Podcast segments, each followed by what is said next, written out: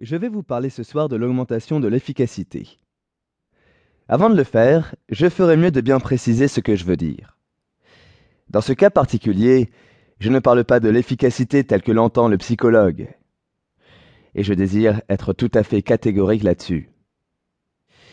J'aimerais être catégorique en ce qui concerne ce genre de discours et au sujet de la dianétique et de la scientologie. Vous ne devez jamais conclure, même vaguement, que nous parlons de psychologie. Et nous ne parlons même pas dans le cadre de la psychologie.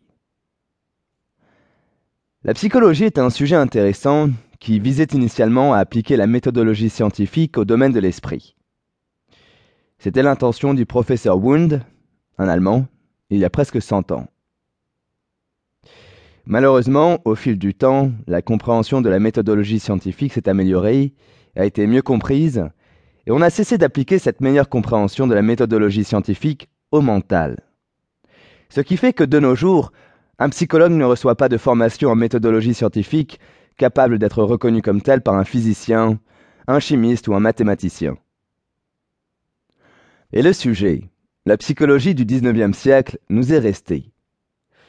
C'est un effort courageux, mais aussi un effort très décourageant en fait, pour l'excellente raison que le psychologue a continuellement essayé de conserver, sans la comprendre, l'idée de base présentée par le professeur Wundt. Il n'a pas progressé. De nos jours, un psychologue ne traite pas le mental. Il n'augmente pas l'efficacité. Il ne soigne pas les maladies.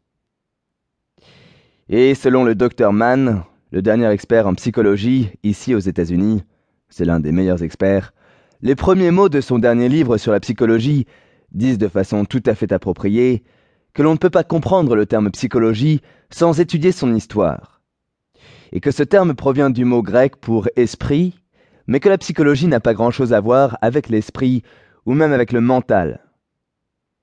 Et c'est la définition du mot psychologie. Eh bien, je tiens à bien clarifier cela pour la raison suivante. Je vais vous parler ce soir de l'augmentation de l'efficacité, pas de la mesure de cette augmentation. Comme vous vous en souvenez, les États confédérés ont atteint leur apogée à Gettysburg. Vous savez, la charge de Pickett a marqué l'apogée des États confédérés. Dans sa manière d'attaquer la question de l'efficacité, la psychologie a également atteint son apogée. Et cet apogée a consisté à mesurer quelque chose. Les psychologues ont pensé qu'ils pouvaient mesurer quelque chose.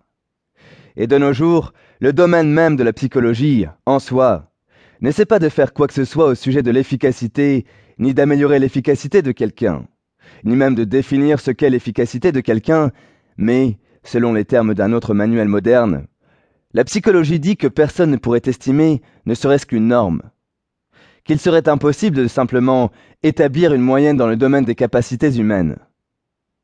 Et la psychologie ne fait pas cela.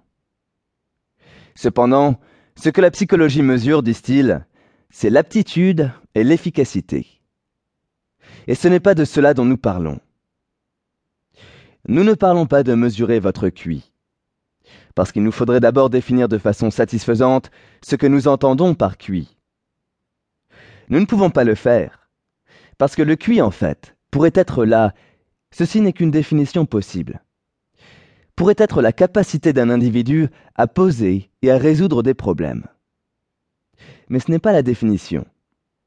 Le QI pourrait être cela, mais ce n'est pas cela. Nous ne nous intéressons donc pas au fait de mesurer votre efficacité du point de vue de ce qu'est votre QI, ni de mesurer votre QI pour déterminer votre efficacité. Ce n'est pas de cela dont nous parlons. Et j'essaie simplement ici d'enlever du chemin, avant d'entamer le sujet de l'efficacité d'une manière quelconque, l'idée de la mesurer, et d'essayer de dire à quelqu'un combien de kilowatts ou de microampères un homme consomme. Voyez, cela ne nous intéresse pas.